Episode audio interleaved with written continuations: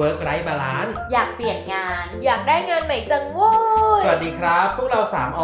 เอกครับ ไอซ์ค่ะ อลิสค่ะ นี่คือรายการ Work ไว้ Why Work พอดแคสต์วาไรตี้การทำงาน ที่มีสาระนิดเดียว ที่เหลือ ไร้สาระ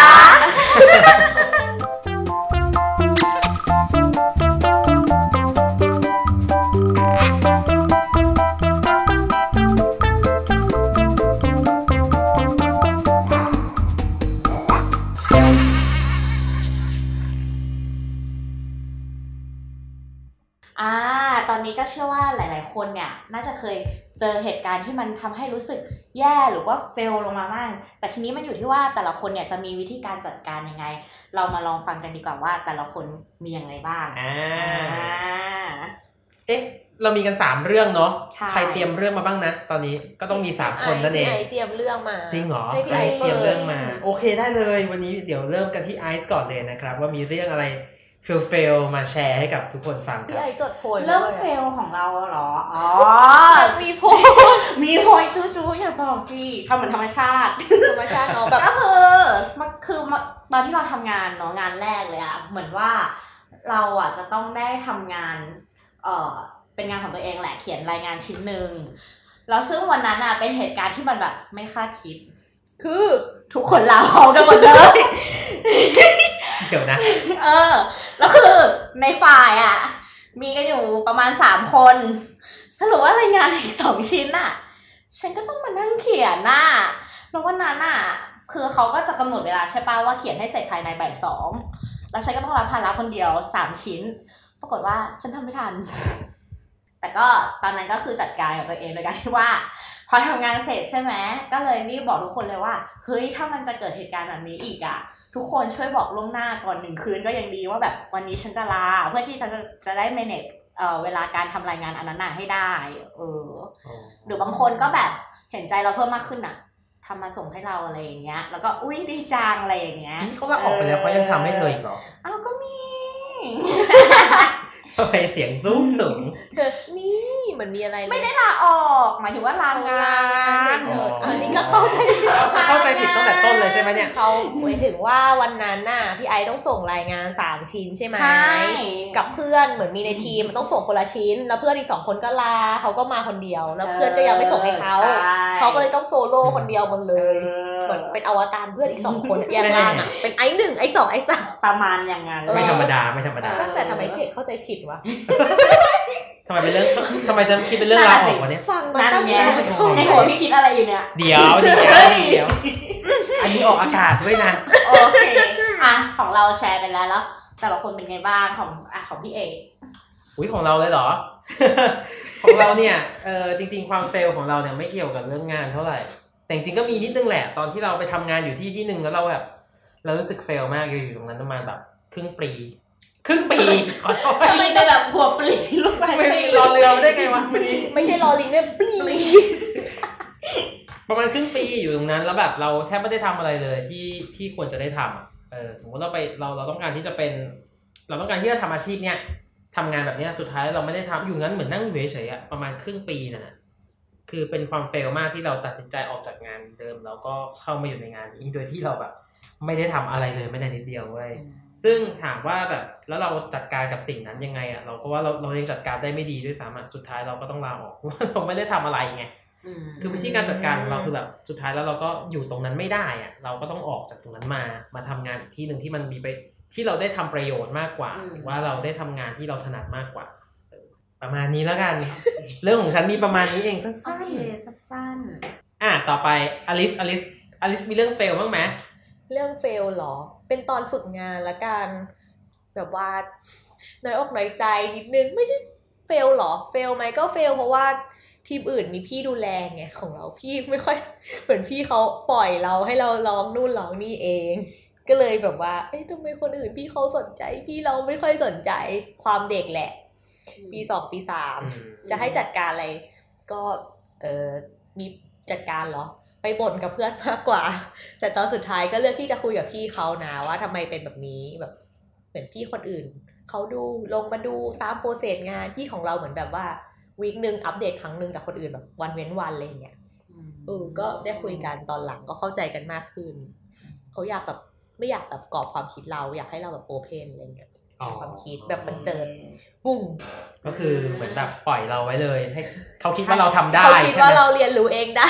อ๋อแต่ว่าเราแบบเด็กอะเพิ่งไปฝึกงานครั้งแรกเนาะก็อยากแบบให้พี่สนใจให้โค้ชอะไรให้เรามีหคน่วามอยโค้ชอะไรอย่างเงี้ยเออแต่ก็เป็นมุมมองที่แบบไม่เข้าใจกันอะไรเงี้ยแหละแต่ก็ดีที่ตอนสุดท้ายได้คุยกันเออแต่สุดท้ายก็พอได้เปิดอกก็ผ่านไปด้วยดี ใช่อืมแต่ก่อนแต่ก่อนจะเปิดอกนี่ก็มีไปบ่นๆกับเพื่อนอ่า มีความรู้สึกผิดกับพี่เขาแบบขอโทษค่ะแล้วขอโทษออกขอโทษออกสื่อเลยนะคะ ขอโทษอ่าค่ะ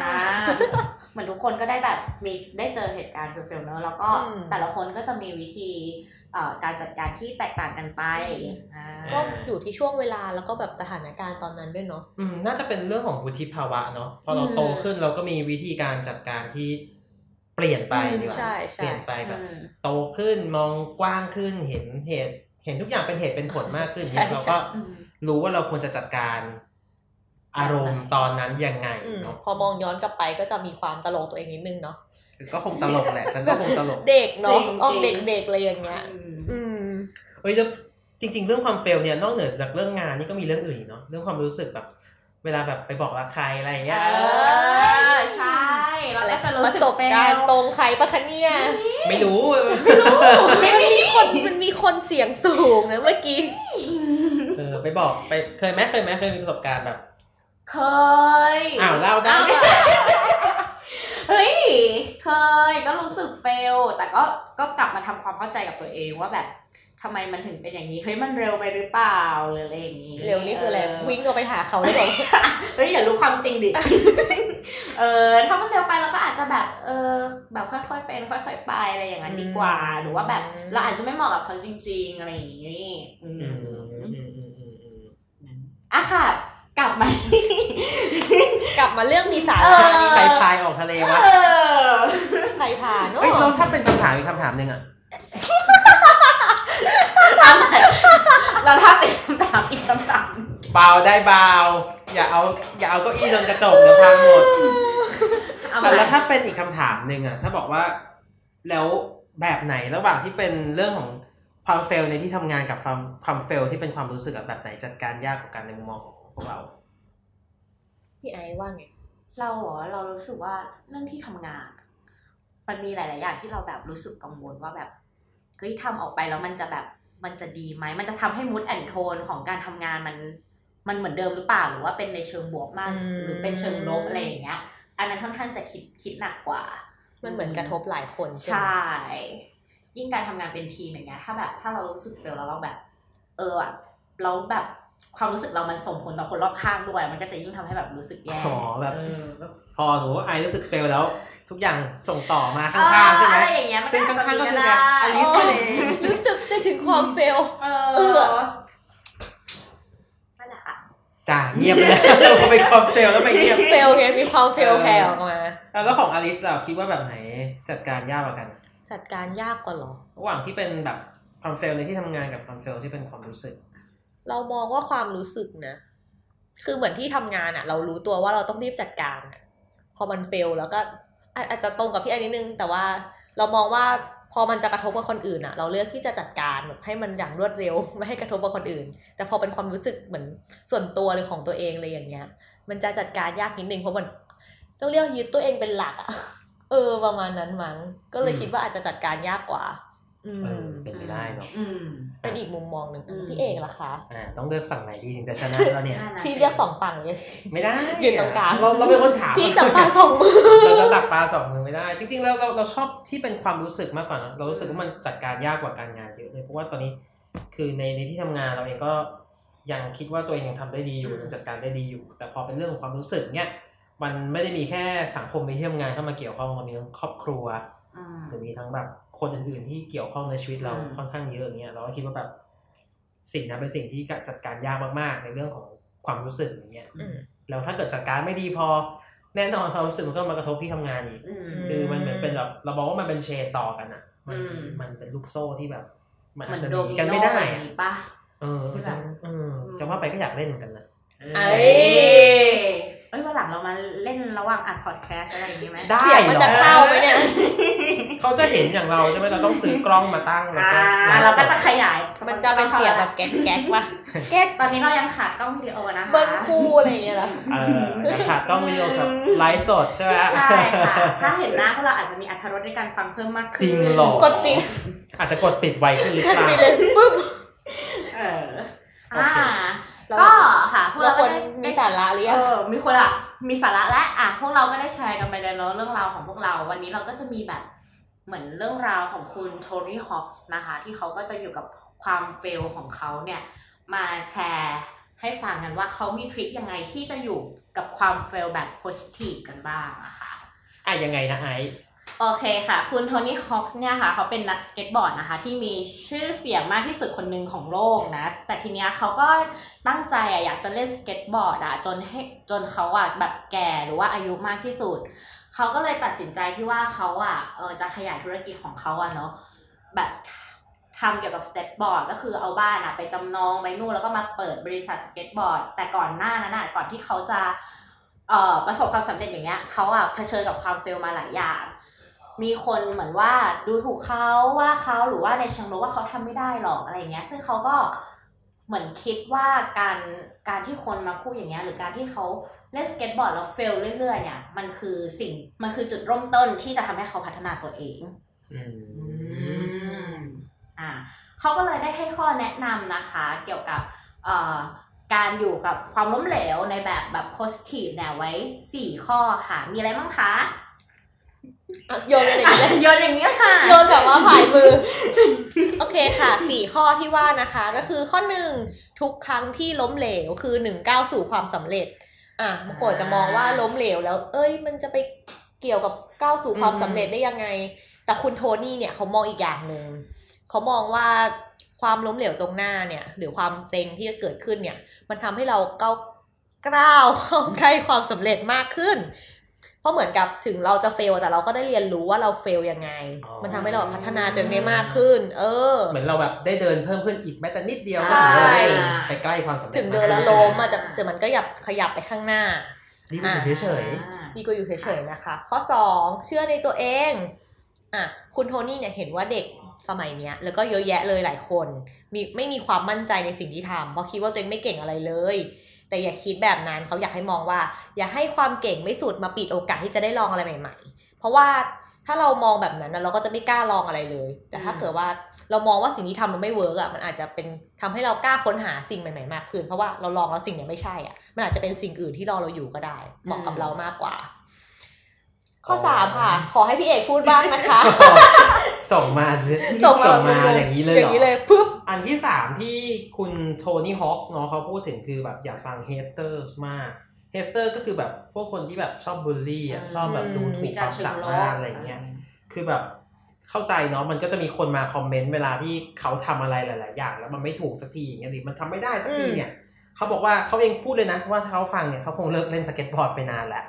แต่คือเขาไม่ได้ฟังไงไม่ได้ฟัง hater มากเขาฟังแต่สิ่งที่แบบเป็นคอมเมนต์ที่ดีที่ช่วยให้เขาแบบพัฒนาตัวเองต่อได้เนอะอืมนั่นคือกลายเป็นอีกหนึ่ง trick ที่สำคัญสำหรับคุณโทนี่ฮอว์กและสุดท้ายครับ อันนี้สำคัญมากเลยก็คือ คุณโทนี่ฮอว์กบอกว่า อยากให้เราทำในสิ่งที่เรารักแม้ว่าตอนเนี้ยมันจะยังไม่ได้เงิน หลายคนแบบมักจะเข้าใจผิดว่าถ้าประสบความสำเร็จคุณต้องรวยต้องมีเงิน ซึ่งเขาก็บอกว่ามันไม่ผิดนะที่คุณจะคิดแบบนั้นนะแต่ เขาอย่างที่คุณรู้กันนะว่าคุณโทนี่เนี่ยเขาแบบรักสเก็ตบอร์ดมากนะครับก็เลยคิดว่าอยากจะทำสเก็ตบอร์ดไปเรื่อยๆสุดท้ายแล้วเนี่ยสิ่งที่เขาทำคือเขาได้เล่นสเก็ตบอร์ดทุกวัน แล้วสเก็ตบอร์ดนั้นก็สามารถสร้างเงินให้เขาได้ด้วยอืมเริ่มจากสิ่งที่รักเนาะแล้วก็ทำเงินให้เขาได้ในอนาคต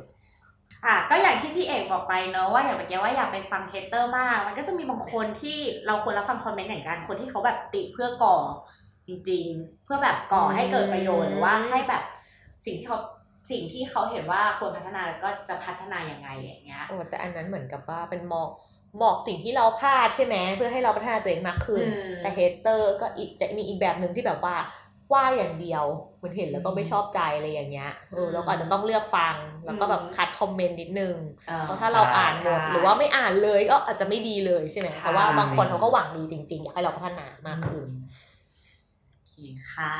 วันนี้เราก็มาแนะนำ trick ดีๆ เนาะที่ใช่ครับให้ทุกคนจะอยู่กับความ fail แบบเอ่อ happy ก็แล้วกันอะไรอย่างเงี้ย ไม่มากก็น้อยอะไรอย่างงี้แต่ว่าอยู่กับพวกเราอะค่ะ happy แน่นอน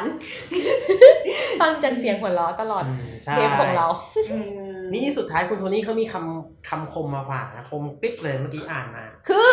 เขาบอกว่าในสายอาชีพต่าง ๆ เนี่ยอืมมันจะมีทั้งช่วงเวลาที่เขาขึ้นเนาะก็คือ peak และ off peak ก็คือแบบ ขึ้นสุดลงสุดเนาะอืมสลับกันไปเนาะแต่ถ้าคุณรักสิ่งนั้นจริง ๆอะคนคนอย่างคุณอะจะอยู่เป็นคนสุดท้ายจนกระทั่งทุกคนเลิกอ่าอ่า